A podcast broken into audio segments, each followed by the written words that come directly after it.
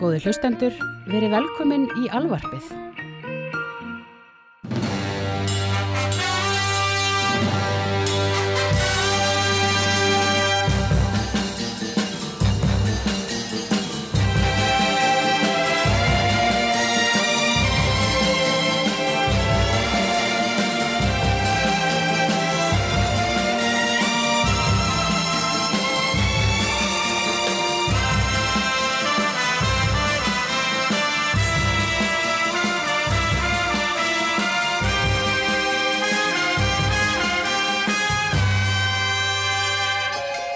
Ævor mann, veist þú hvað hérna Frank Miller og Sigrún Eldjátt eða samægilegt? Þið kunna bara teikna og skrifa. Já, en hvaða, hvað er það sem sérð bæði í teikningum Sigrúnar Eldjárns og Frank Millers? Um, skörp horn. Skörp horn, hvað þýð það? ég, er að reyna, er að reyna að láta hugan reyka. Ég meina, þú veist, um þá línutekningar þeirra. línuteikningarnar, ég meina, þú veist, hann, hann, hann er voðalega sjaldan með ávala línur. Mjög góðar línutekningar hér báðum og, og, og hérna, En ég meina, þú veist, þetta eru kvassarlínur, þetta eru kvösshot, já. þetta er ekki mikið af svona ávölum. En það væri bara hræðilegast útásefni í heimi ef að það var í svarið. Ok, come on, hvað er það? Það eru konverskór. Konverskór. Já. Skoðaðu Sin City. Já. Skoðaðu bara mjög margt eftir Frank Miller, það sem Ok. hann teiknar. Hann er alltaf að teikna konverskó. Er þetta bara go-to skórin fyrir Frank Miller og Sigurinn Eldjón? Sigrun Eldjátt fer líka í konverskóna. Það er bara, ég held að sé sko sumir teiknara sem átt að sjá því hversu gaman er að teikna konverskó og líka vegna þess að konverskó láta sko fætuna vera svo opbosla þægilega í læginu. Mm? uh, fætun, ég var núna á túru um Finnland og ég keipti mér sérstaklega bleika konverskó fyrir það og, uh, og ég, mér, ég, mér leið betur á stuðinu vegna mér finnst bara fætun á mér svo flottir í læginu Er þetta ekki einmitt fyrir fólk sem kann að teikna ökla?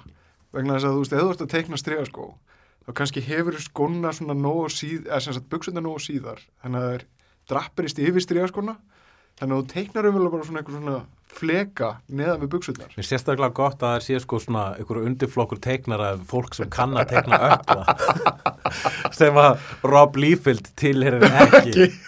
Uh, Það er fullt að teikna nördum núna að hlæja. Allavega þrýr En allavega, Við erum hefnendurnir uh, Ævor uh, Mann Grímsson og Hulkleikur Dagsson mættir hingað í stúdíó?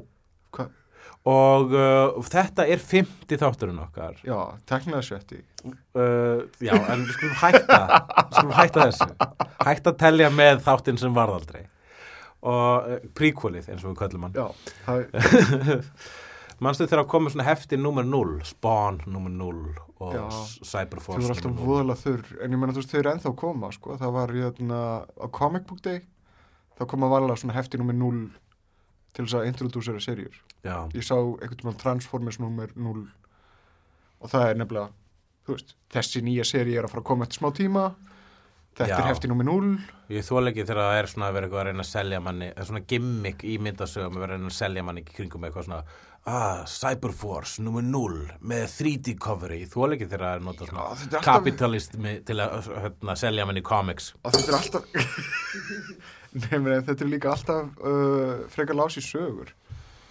Já, jú, ég er samanlega því. En hérna, svona, svona ekki tengt rumurlega plottinu eða upphölir í hugsun og bakvið þetta heldur bara við verðum að setja eitthvað hérna rétt á undan. Þetta er ekki þáttur nummer 0, þetta er þáttur nummer vaff. Uh, nummer 5 Þetta er raunin svolítið svona afmælis þáttur, hálfur tugur, hálfur tugur er liðin. verður þetta besti þátturinn? ég menna Star Wars 5 er besta Star Warsin Já, ég kalla það svona Star Wars 2. já, Ég, get, ég, ég þarf alltaf að gera smá svona hugarleik fyrir mig, en að hugarreikning þegar ég er að hugsa hvaða Star Wars mynd ég er að raunin að horfa á. Hlakkar það til þess að Star Wars 7? já Auðvitað hlakka maður til, en ert þú með áhyggjur eins og ég?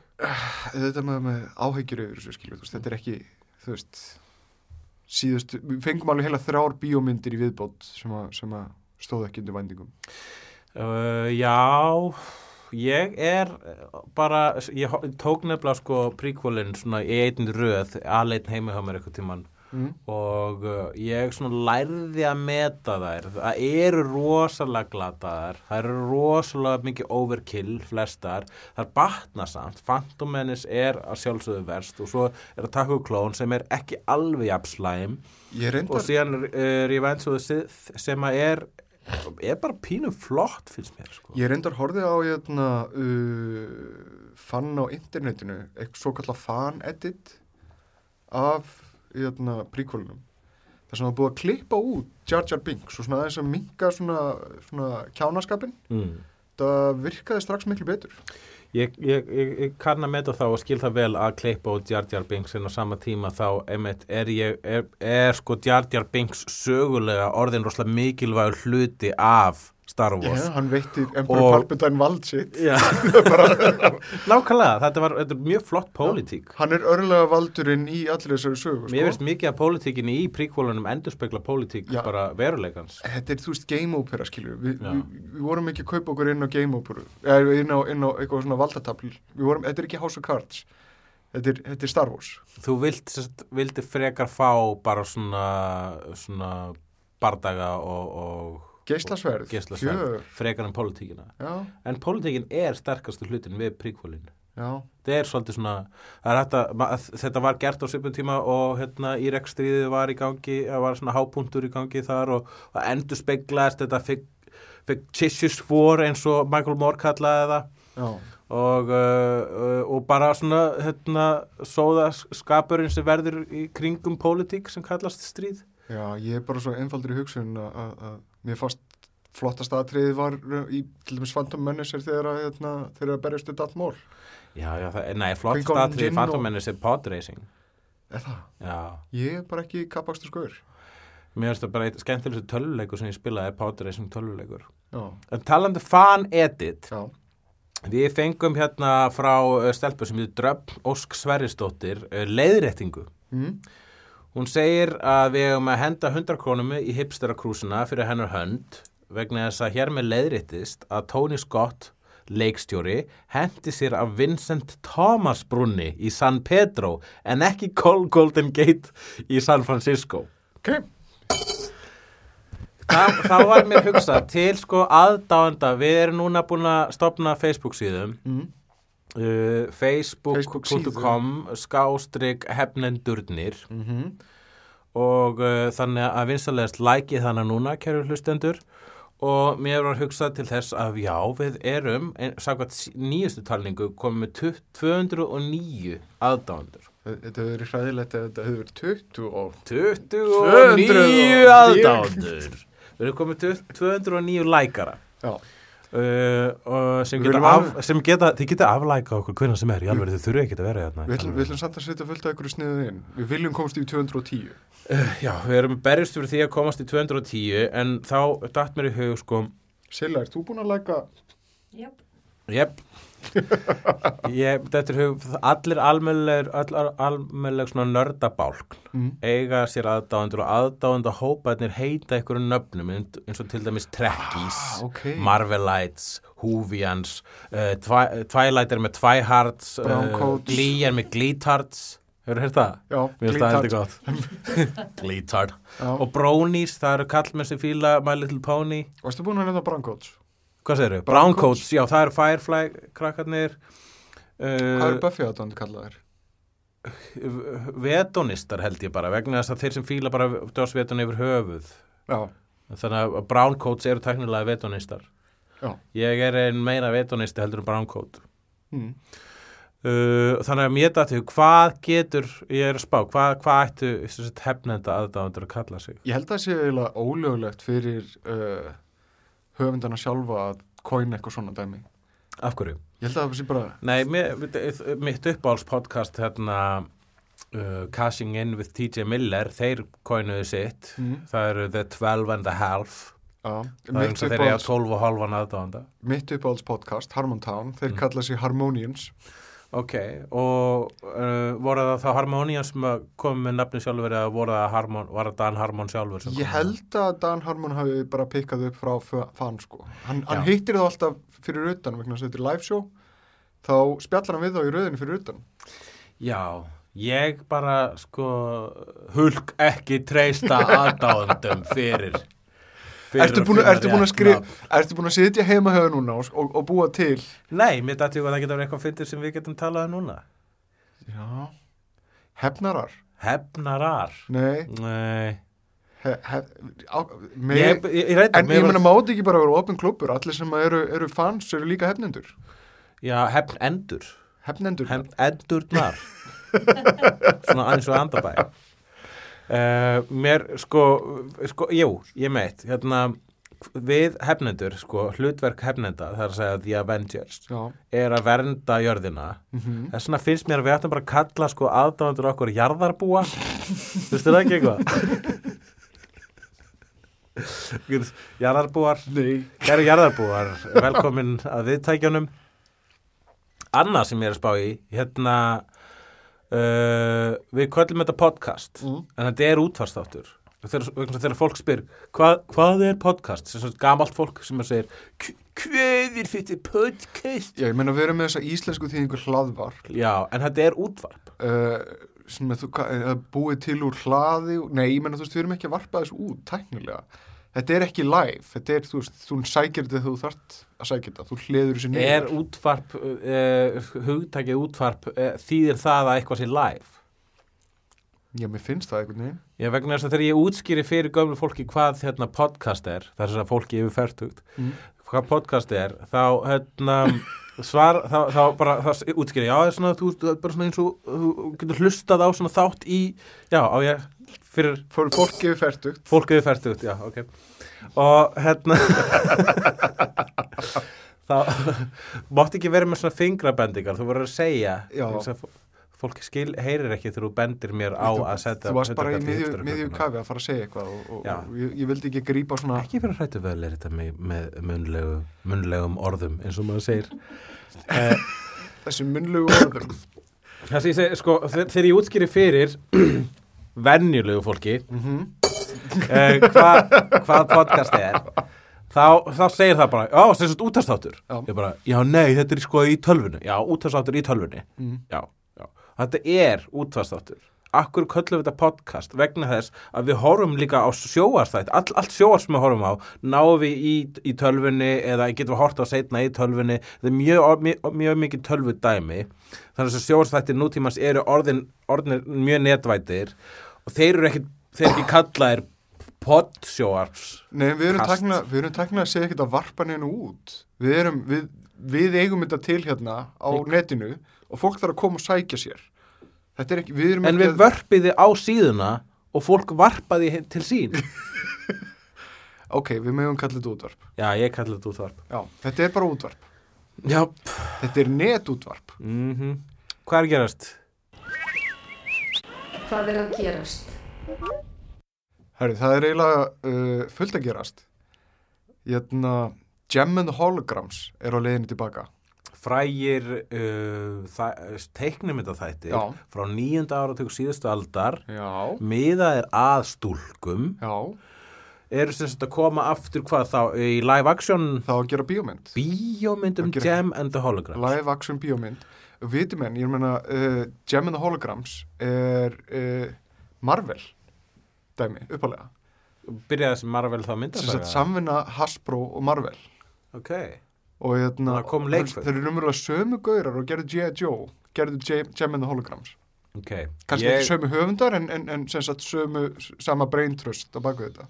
Mér finnst Gem and the Holograms óendanlega meira heillandi heldur en G.I. Joe. Já, ég tek alveg undir það Og það er sem sé konseptið, eh, ef ég mann rétt, er að það er stelpa sem að getur, hún nuttar eyrnalokkin sinn, mm. þá breytust hún í ofurhetju sem er líka popstjarna, allsöngunan í hljómsveitinni Jam and the Holograms. Líkilatrið þarna er holograms þetta var tölvutekni Já. sem hún réði yfir Já. þar sem að hún sem einhvers konar svona uh, plötu sem sagt framleiðandi Já. Uh, eða plötustjóri svona þú veist Veitu, var hún sér framleiðandi og Já. popstjarna? já, Þannig að þegar hún er venjulega stelpan, þá er hún framleiðandi. já og síðan, Þetta er, femini, þetta er feminist bálk. síðan varpar hún yfir sig sagt þessari glansmynd Mm. gem Já.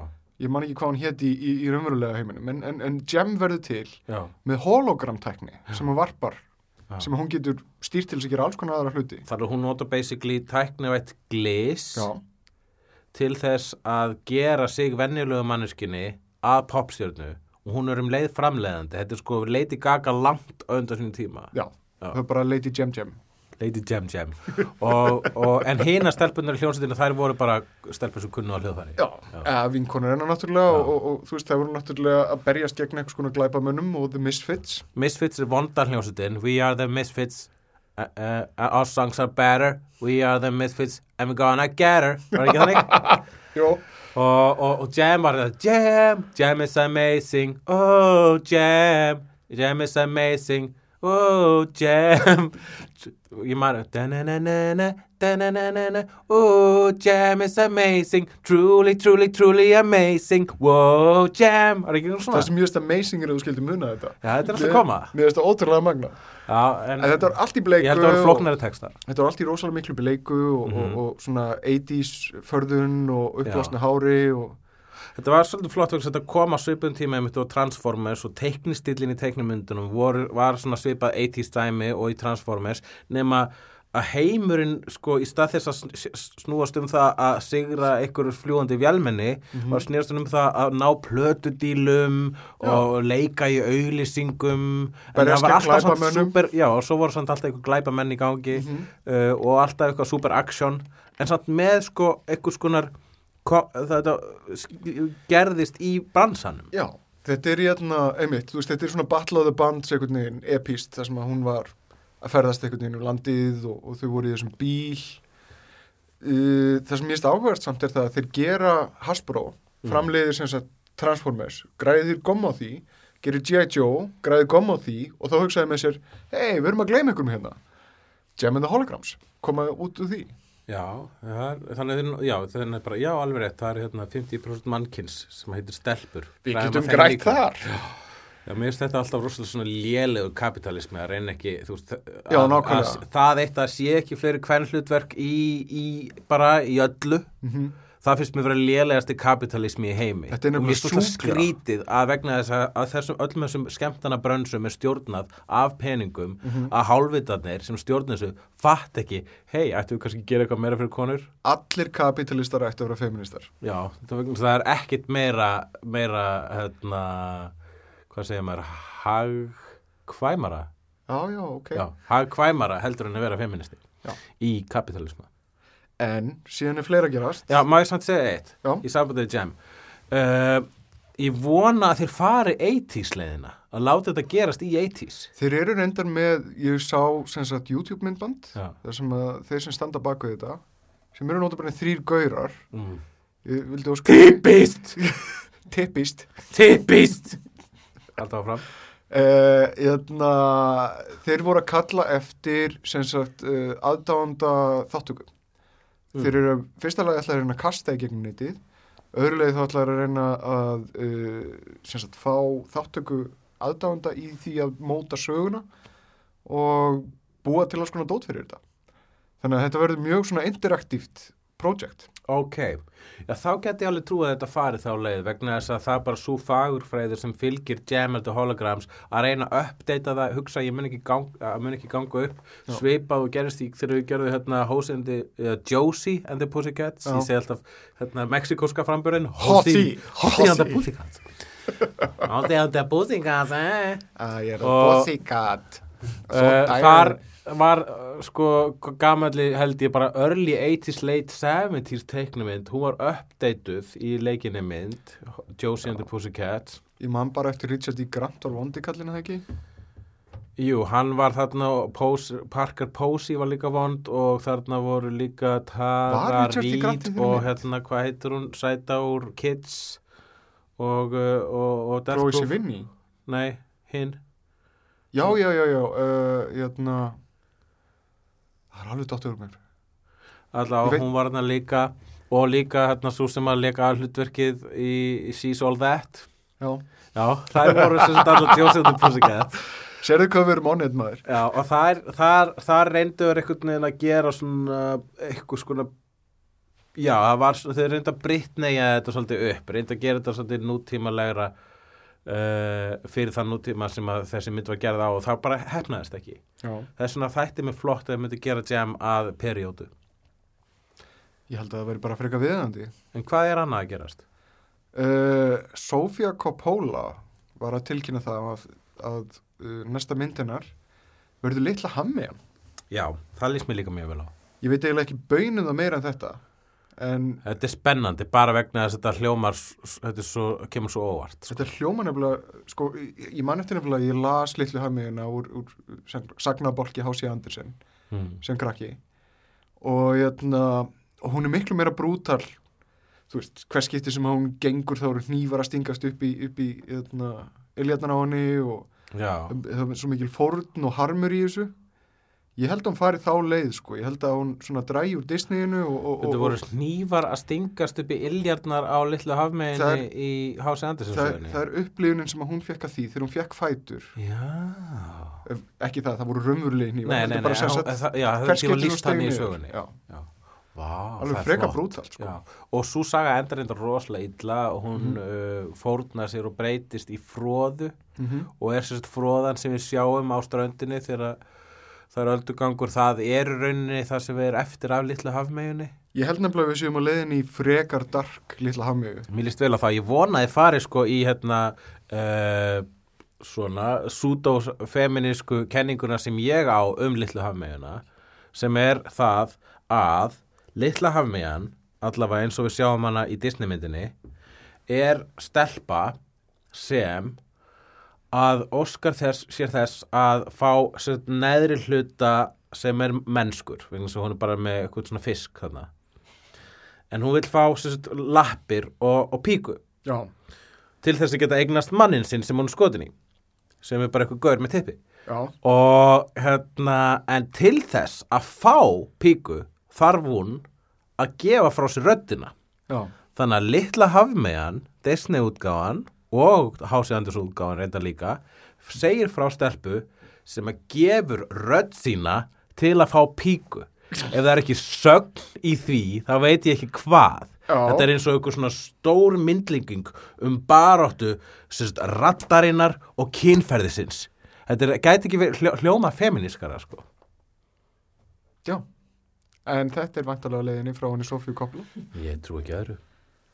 Ég var reyndar að, hérna, ég var að fletta upp á internetinu. mm Hún hétt Rosario Dawson Rosario Dawson og sem var Tara Reid. Richard D. Grant var ekki í þessu. nei Var hann ekki í hérna nei, nei, Spice það- World? Nei, ég, já, hann var í Spice World en uh, Ég, það var slá saman í mér. Nightcrawler var í, var í þessu Já, hann var. já, hvað heitir hann aftur? Er þau að færa okkur yfir í hérna, málefni dagsins? Já, gera það Málefni dagsins. Hvað er málefni dagsins, Ævar mann? Uh, ég var að hugsa um spoilera. Spoilerar Já. Our arch nemesis Það er fátt verra Já, Það, það, er er, fátt verra það er ógeðslega ívúl þegar maður lendir í spoilerum. Úff, og líka, sko, sko, það er eitt sko þegar spoilerar eru óvart frá fólki Mm. sem að hérna ég man til dæmis einsinni heima hjá mér þá voru hérna ég og vini mínir að horfa á kvikmyndina Coyote Ugly Ironically og og þegar einn vinur minn þurfti að fara snemma þá kvart hann mig en við áttum svona lítið samtal og í þessu samtali or, orsakaðist það að hann spoilaði, spoilaði fyrir mér fyrstu seri á Game of Thrones sem ég var ekki búin að horfa á mínútu af Já, ok. ég var að býja eftir hún væri sko bara svona ég var að býja eftir DFT-inu eins og ég geri við HBO þætti. Og Ég fór endur að pæla í einu, fyrir ekki að við tröfliði. mm. Getum við talað um þetta á þess að spoila? Já, ég ætla að rey, ég, það, er nefnilega, það er sko annað, það er annar þáttur í þessu samtali rauninni vegna þess að við höfum örgulega spoilað oft Já, Robocop ég hafi verið spoilað. já, í tætlur. Já. Þannig að við gerum, við svona einhvern veginn erum að gera ráð fyrir að nördarnir sem hlusta þetta vitið það saman og við og við förum síðan, við höfum samt, ég hef sveikt nokkru sinni fram hjá því sem ég held að séu alvarlegi spoilerar. Og það var svona sem þessi vinur minn hefur væntalega hugsað vegna þess að hann gerði bara ráð fyrir því ég hefði sér Game of Thrones. Já, þannig að hann segir mér frá örlögum Sean Beans og þekkir kvikmyndaferil Sean Beans. Og ætti hann ekki svona, ætti svo örlög ekki að koma þér óvart vegna þess að hann deyr í öllu sem hann leikur í. Feigur maður. feigur maður, dásanlegur leikari. Og hérna já, þannig að þegar hann sagði mig það þá var ég bara svona full út í hann og svona, svona skammaðan fyrir framann hinn að vinni mína Já, og hann fór svona burt í skömm og hinn í vinni mínu voru bara svona höflegur, þú vart svolítið psycho akkurat þarna virkilega fóst í hann. ég fór bara í hann og var, var rosa psycho og ég fekk svona samviskupið Hver var þetta? Var þetta Bergur? þetta var Bergur Akkur er þetta svona vondur við Berg? já, ég er ekkit alltaf vanduð Berg uh, uh, en hann, Thing. hann, er mjög, hann er mjög góður ha? Já, bara, þú veist, Bergur, Berg. Ah, ég skil, ég held að það var einhvern svona rauðarður en, en hérna en já, hann fór og svo sendi ég honum hérna SMS daginn eftir Mm. svona kaltæðið og það var bara svona vegna ég var reyna að byggast afsökunar á kaltæðin hátt hann ég skrifa þú ert ekki lengur velkomin á mitt heimili til að gera grína sig hvað ég er mikill sækó Ó, en ég hann- held að það hefur skilað sér til hans bara sem að ég er ennþá meiri sækó og vegna þess að náttúrulega kaltæðin skilað sér ekki á prenti. En um, en setja meir þá hérna þá lagast þetta alveg og, og ég hef mikið gert grína þessu hvað ég tekur svo illa. Já, Það sem gerist síðan nýlega var basically sama momentið í okkar uppáhalds sitcomi Community. Mm. þannig hún Britta já, spoilar uh, þe- þeir eru með ykkur að, að hann hérna Abed, besti karakterinn í, í Community, hann er að horfa okkur þátt sem greinilega bygg, er verið að byggður á Game of Thrones þetta er- er spoiler á community þætti en go. Já, eh, skiptir ekki máli, það er, það er ekki jafn mikilvægt í gríni Já. uh, En hugmyndafræðina baku þetta er nákvæmlega svo sama. að það kemur atrið þar sem að basically Britta viljandi spoilar Game of Thrones fyrir Abed til að hérna prúfa eitthvað point fyrir hann.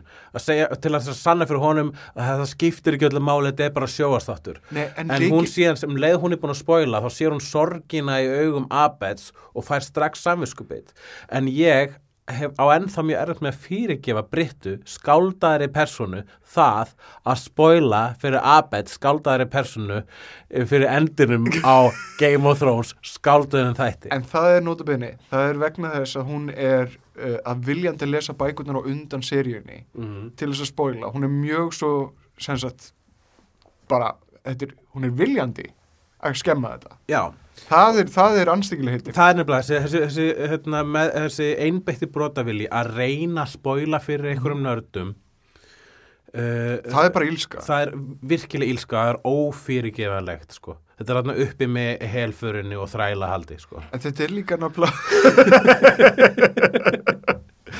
En þetta er nefnilega uh, það er nefnilega svo frábæra upplifun þegar eitthvað kemur á óvart þegar maður upplifur þessa, þessa reynu tilfinningu að, að bara, tilfinning. ég átti aldrei vona þessu. Við erum alltaf þann drega, alltaf. Já. ég meina, þú veist, það eru nokku, nokkra svona kvikmyndu upplifinu sem ég man eftir sem að, sem að uh, ég átti aldrei vona á þessu. Tökum sem dæmi, hérna, Seven. Ég fór inn í bíó, ég vissi ekkert hvað ég var að sitjast Já, þegar komið ljósa Morgan Freeman er pappi Brad Pitt Já. Ég bjóst ekki við því. Og Brad Pitt er draugur. Brad, I am your father. Gladney, green, saw, red nema hvað, hérna, ég fer sest niður í bíósalunum lögurasbíó, horfa á myndina án þess að vita nokkuð um það hvað er að fara að gerast. Já, og það, þess vegna er þetta frábær upplifun sko. já, uh, saman með hérna, Pulp Fiction. Já. ég vissi ekkert um það mynd nema hvað um, hárgreðslumaður uh, móður minnar hafði ykkur tíma að tala fallega um hana. Uh, Ég, ætti tíkall fyrir einhver einastu mynd sem ég farið á bara einhvers að hárgræstu maður móður minnar tala fallega Nei, um þetta, þetta var nákvæmlega einu augnabliki sem ég hefði ykkur tíman hýrt um eitthvað. Er það Já. að mamma er að tala við sýstu mína og segir já, er þetta búin að sjá þess að Pulp Fiction? Hálgræslumaðurinn minn var að tala fallega um hana og ég bara, hm, þetta er ekki mynd sem ég langar að sjá. Okay. en ég sá hana og, og, og hún kom ógstlega Þú mikið veist óvart. ekki mjög góð nörd 94 Heyrður um hluti í gegnum hálgræslumann móðuðinu oftast Nei, nei, nei, þú veist, þetta er Pulp Fiction kemur, ég veit að Reservoir Dogs var komið en, en, en við áttum aldrei vonað þessu. Nei. Nei, Ég hef ekkert. Uh, nema hvað, hérna, síðan Matrix sama líka. Ég, Aha. ég, ég, ég fór á þá mynd ég vissi nú að það var einhverju nörda spenntur fyrir því. Einhver gaur búin að horfa á hana tíu sinum í röð En hvað, átt þú þér eitthvað moment þar sem sko eitthvað hefur spoilað fyrir þér og það hefur bara kramið í þér hjartað og þú hefur átt erfitt með að fyrirgefa þeirri manneski fyrir að spoila. ég, ég þurka þau augnablik út ég er alltaf reyðast út í sjálfa mig Og þú þurka jafnvel þá vini bara út úr lífið þínu. ég er alltaf reyðast út í sjálfa mig þegar að ég uh, held áfram að lesa þótt ég viti hvað blasir Já, ég hata það. Ég, bú, ég held þessi búin að temja mér þann sjálfsaga að einmitt, eh, til dæmis ef að, ef að hérna, já, eftir að sjá Game of Thrones vikunar, Mm. þá fer ég ekki á Tumblr. eins og Tumblr er sko hérna, nörda Facebook Já, og það, þeir spoila eins og motherfucker, þeir búið til gif úr líkil momentum bara um leiðu að koma. Það er óþólandi. en ég til dæmis las byrjuna sinna í hérna, Inglourious Bastards Já, ég ákvað síðan að leggja frá mér handritið og að lesa ekki meira en, en, en, en þú veist svo upplifun bara ég, ég, ég rændi sjálf mig þessar upplifun já, ég held að ég sé bara reyður út í þig fyrir að hafa gert það ég, og ég skila, skila ekki. Akkur myndur þú lesa handrið þegar að myndin er að koma í bíó? ég veit ekki, þetta er, þetta er Til þess að getur einhver- sagt, ég veit hvað hann er að fara að sena hæst. Guð, nei, nei, nei, nei, nei, nei. Bara forvitni bara spenntur og, og, og þú veist, það var, það var svolítið lið síðan að hann gerði síðustu mynd. Bara nördað Já, þetta er erfitt í dag í, vegna þess að við búum að, erum að þessar upplýsingu öld og við erum að öllum þessum miðlum, þessum hérna, sós, öllu þessu social media dæmi, það sem stanslust er verið að spoila. ég er núna til dæmis rosalega mikið á vaktinni gagvart True Detective. Já, ég ætlaði að fara að segja það. Ég, ég bara búin að sjá fyrstu tvo þættina True Detective. Mm og ég þor, ég slökti á mínu, hérna, mínu aðal persónulega Facebooki. Já. og þetta er eitt af ástæðanum, bara ég nenn ekki að sjá neitt tala um endan á True Detective eins og ég er actually að býða eftir DFD-inu vegna þess að ég vil bara sjá þetta með flottin gæðum og líka svo margt, eins og svo margt á HBO ég vil sjá það með texta vegna þess að muldra allir í þessum heldust þáttum. Já. Varstu búin að sjá hérna það var eitthvað svona grín grín sketch það sem að hérna, þeir emitt hvað heitir hann? Gaurin sem leikur Jeff í hérna, Jeff Finger í, í Já, Community ég, er bú- ég er búin að sjá sko bara screenshot úr þessum green skets Já, og ég vil ekki eins og þetta play eins og ég um þessu spoiler að þarna sko. Það er engin spólarar það er bara, þú veist, gaurar að muldra rosalega mikið. Já, en þú ítur að play og þú hérna, átt eftir þessu True Detective allt. Já, Þannig að þú sko hefði geta fengið spoiler og hefði geta rósla reyður. slapp frá hot Ég þóra ekki ít á neitt lengur. Ég þóra ef alltaf á netið. Þetta er vegna þess að þetta er orðið svo interaktíft þá eru, eru spoiler út um allt og þess vegna sko einhvern veginn, maður þarf einhvern veginn svona læra, maður er bara að læra á, á þessu sjómennsku upp á nýtt Já, svolítið, við sko. erum dottin úr þessu, þessari upplifun þar sem við gátum treyst því að þetta verið sínt á ykkurum ákveðin tíma og þá myndi allir upplifa þetta á sama tíma Já. og þá var, þú veist, allt eftir það var raunverulega sagt, spoiler territory þú Já. bara þurftir að gera ráð fyrir því Já. en þegar maður hefur þennan aðgang að því að horfa á hluti hvenær sem hann er sínist þá, þá, þú veist, leikreglunar leikreglunar hafa breyst við bara, við, við, við stýrum þessi ekki lengur núna er bara hættan á því að vera spoilaður En er þá ekki lengur verið að varpa þáttum? Eru þeir núna bara podcastaðir? ég, ég veit ekki alveg hvernig ég á svara Fyrir þessu ekki að ég drap umræðina. já, En niðurstaðin er svo. Uh, spoilerir eru slæmir. Já. Þess vegna þegar þú ert að tala við fólk um eitthvað, sjóastátt, bíómynd, myndasögu, þá áttu helst að bara spurja salin. Er ekki öruglega allir búin að sjá þetta? ég meina, þú veist þetta gerist millu okkar til dæmis hérna, það er samtalið fyrðulegustu hlutir sem, að- sem að koma óvart eins og Já. ég talaði við þig ykkur tíman Já. og sagði hérna, já, tjekkar á Red Wedding Já. og þú varst reyður út í mig vegna að, ó, nú veit ég nákvæmlega hvað gerist Já, fyrst alveg titillin á þeim þætti, þeim líkil þætti í þriðju seríu á Game of Thrones Já. sem heitir Red Wedding. Titillin er spoiler. þetta kom út í bók fyrir einhverjum tíu árum síðan Já, Please, settu peningi hipster. Kom út í bók. Lest þú bækurnar? nei, Nei, og hvað? Myndi ég þá, ég skil ekki, hvað hva, hva, hvernig er það eitthvað svona gegn mér Já, en ég menna þú veist, þetta er, þetta er hlutur, ég held að George R. R. Martin hafi sett eitthvað tweet með það, núna skiljið eitthvað svona nördavinnir ykkar voru að gráta fyrir tíu ára síðan. já, það afsakar ekki spoilera sant? Nei, Nei. satt. Afsakar ég er- ekkert spoilera er, ha- halló, ekki stilla mér upp í vegg hérna, Nei, ég er ekki afsakaninn að Nei, ég spoilera. að við sem bara svo rugglast einni í, í samræðunum eins og, eins og góðu podcasti Já, þú veist, ég held að þú sért ennþá reyður út í mig fyrir að hafa sagt þetta upp átt. Þetta ég var samt Red reyndar ekki reyður Wedding. út í því ég er reyður út í bara George R. R. Martin fyrir að kalla hann að kapla Red Wedding eða HBO fyrir að kalla hann þátt Red Wedding vegna þess að Red Wedding þú veist hvað það þýðir þannig að þeir segja basically spoilerin og ég vissi nákvæmlega hvað var að fara að gerast og ég hef séð fyrir endanum á, mörg, á öllum Mm. Game of Thrones seríunum vegna þess að alltaf út af eitthvað svona litlum vísbendingum sem bara, heyrðu, ég ætla ekki að segja neitt og það, það er annað, einmitt þegar fólk segir að það sé tvist í endanum á bíómynd, Já, það skemmir það. skemmur alveg Alveg Ok. rústar því. þú munt ekki búast við hvernig þessi mynd endar og þá alla tíman horfi ég á það mynd og bara uh, gera, sé fyrir mér öll hvar- hvar- að, þarna möguleg tvist og það er meðal tvistir sem er verður. Þetta er bú, þetta, er, er þetta, við búum, við getum ekkert gert í þessu. Nei. þetta er bara fylgikvill þess að vera nörd að, að, að stundum upplefa spoilera.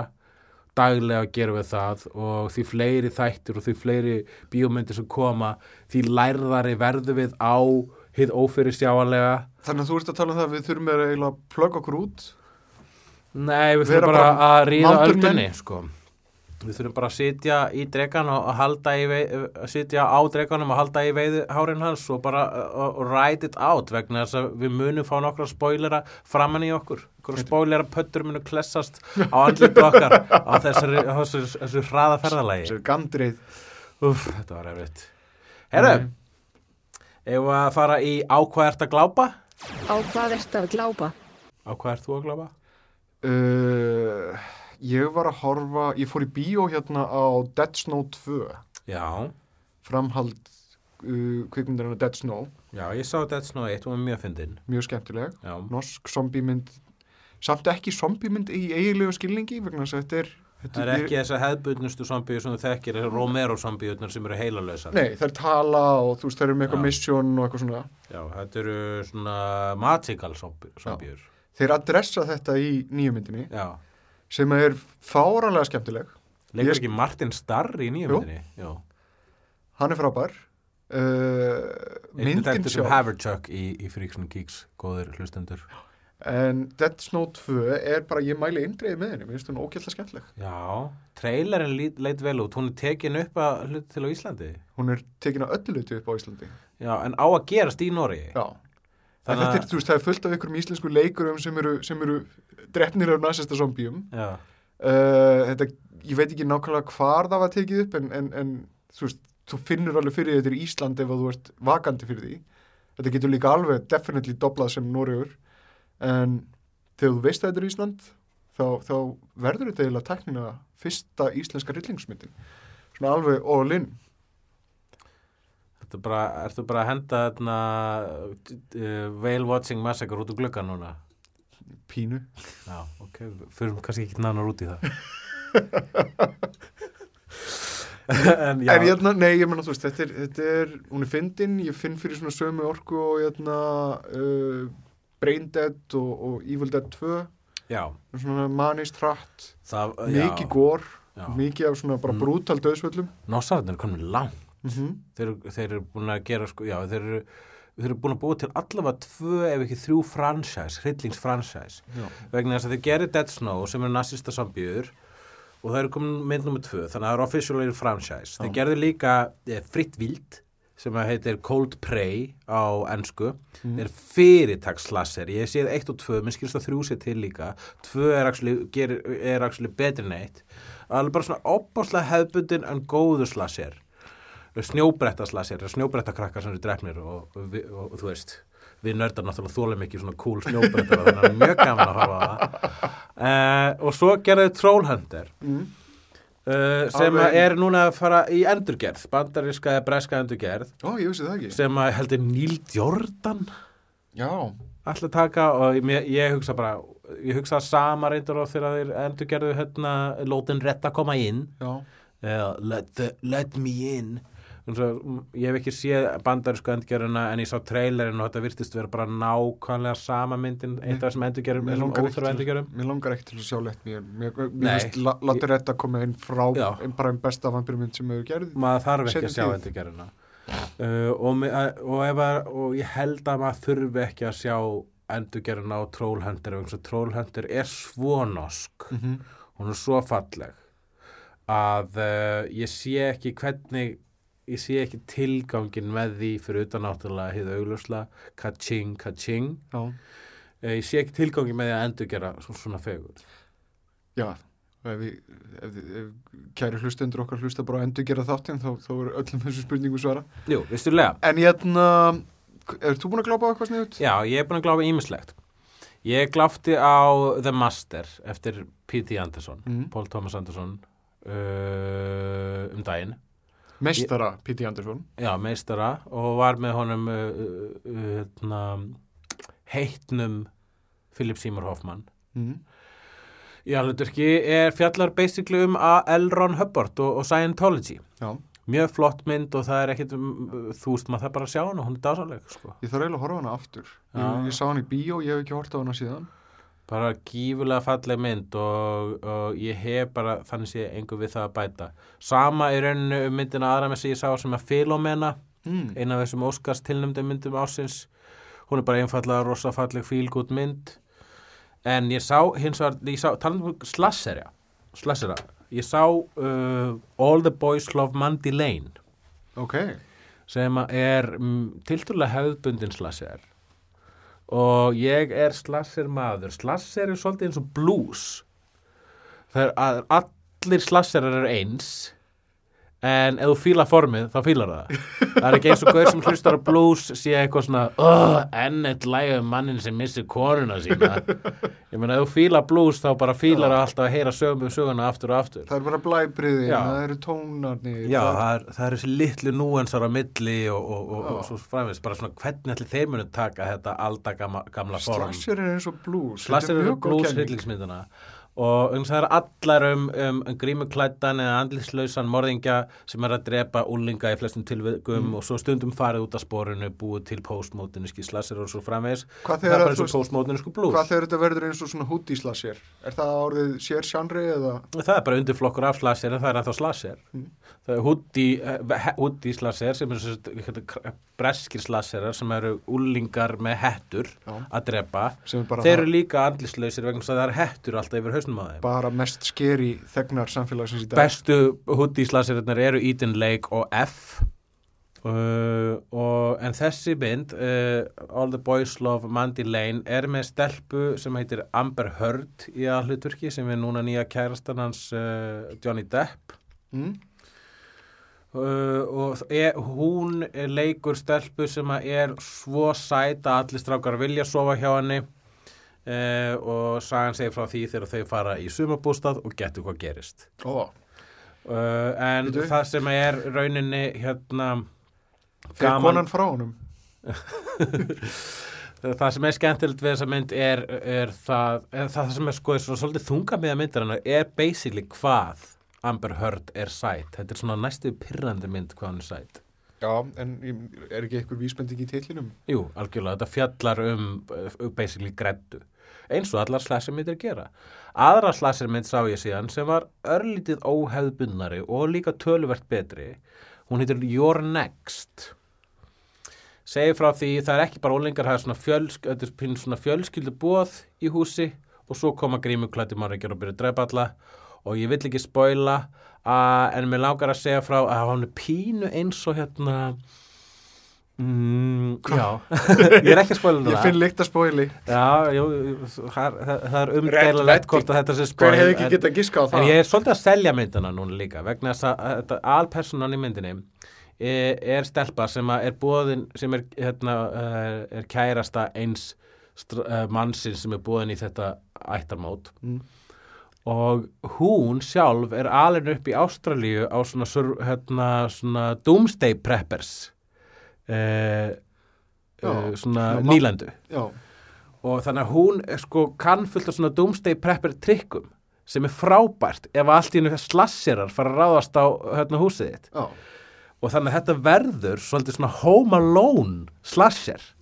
Og Home Alone er í rauninni ef hún hefði ekki verið badnamynd þá væri Home Alone hinn fullkomni slasher Það er frábært. og ég vil helst sjá Your Next 2 bara til að sjá meira af þessari stelpu veginn búa til gildur fyrir slasserina sem eru reyna að komast inn í húsið Ég er búin að setja á mér einmitt með að horfa á Your Next. Ég held að ég skellin í hún tækið. er, hún er æðisleg en um leið og maður setur góðan slasser í tækið sko, þá, þá kemur yfir með einhvern veginn sama sælutilfinning vegna þess að þú ert að fá eitthvað áreiðanlegt en þú ert líka að fá þetta, þessi óþægindi sem að stuða þig þegar þú horfir á góða hryllis Svona eins og pizza. já, þetta er svo pizza með Slasher jalapeno er pizza og blues. mm you know it girl ef við þá að fara í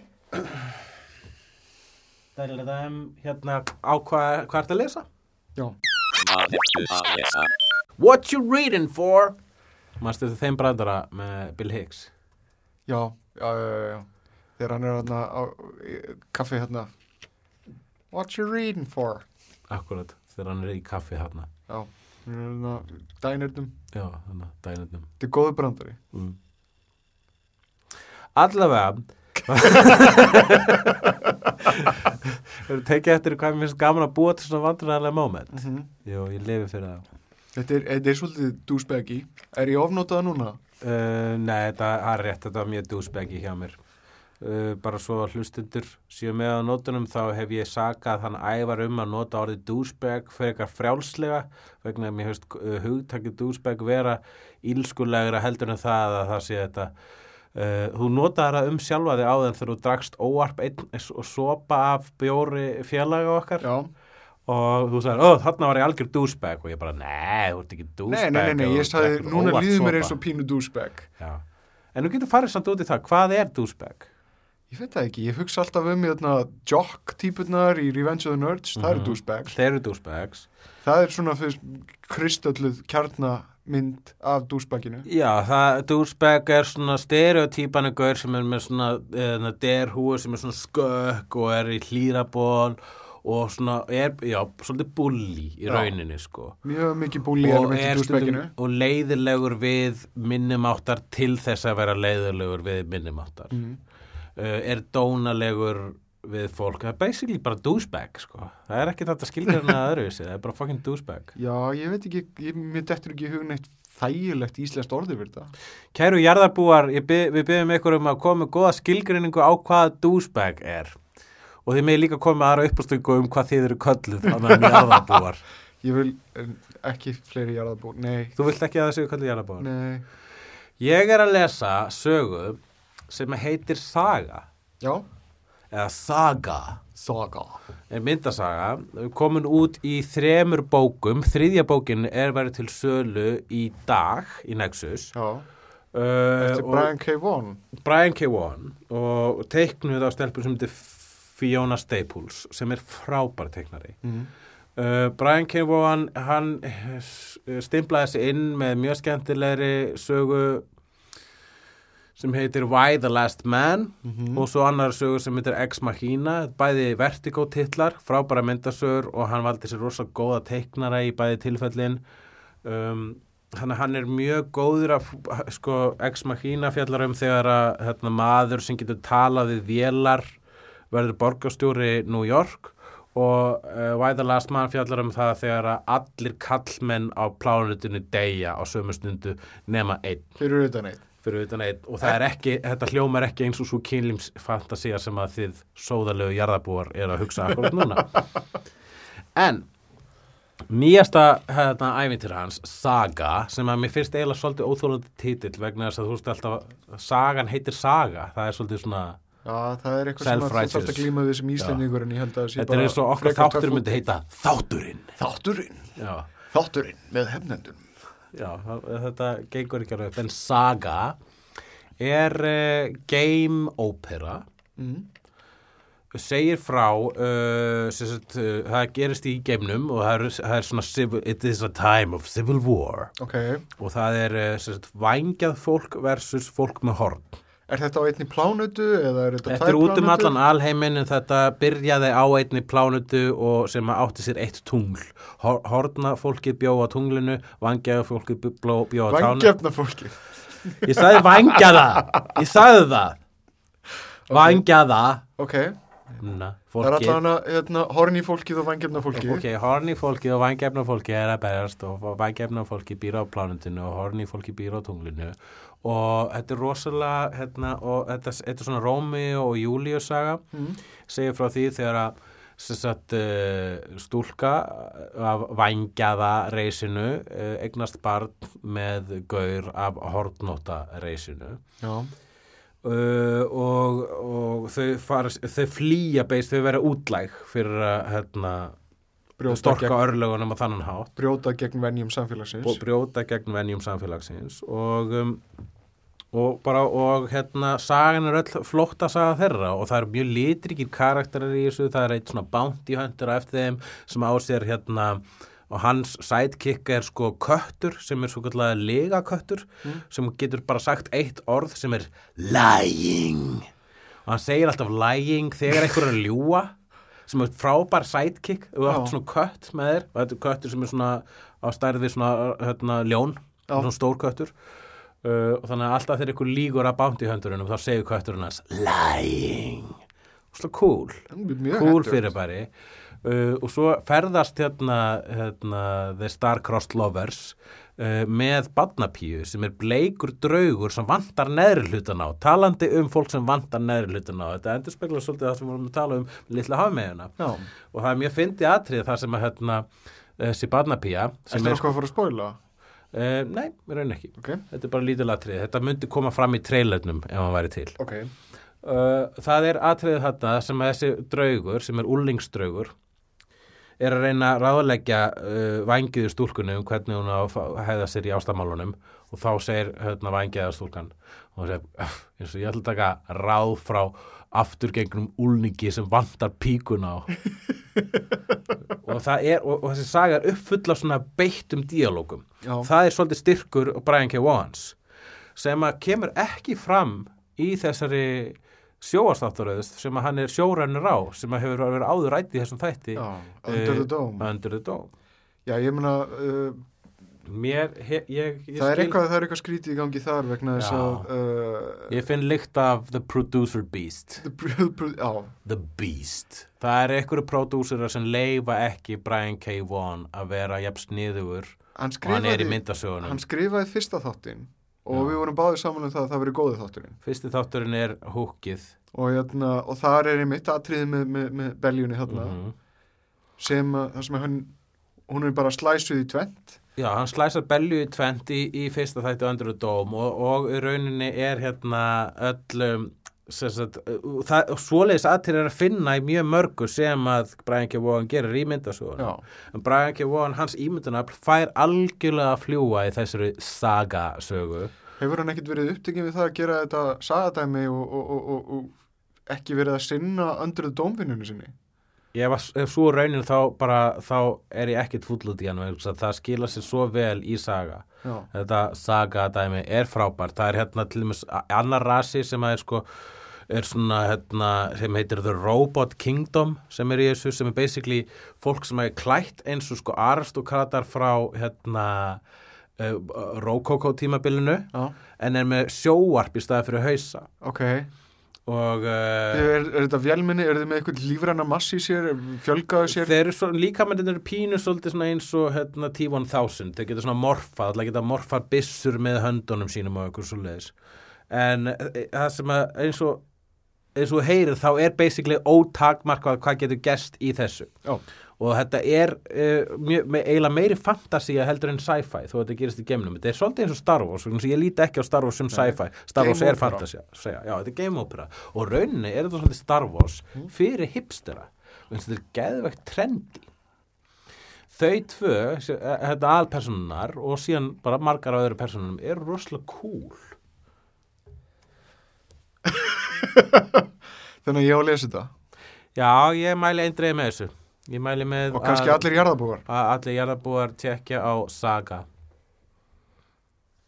Uh, Og það breytir því ekki að uh, Frank Miller og, Sigurinn Eldjátt þeir eru alltaf að tekna Converse skó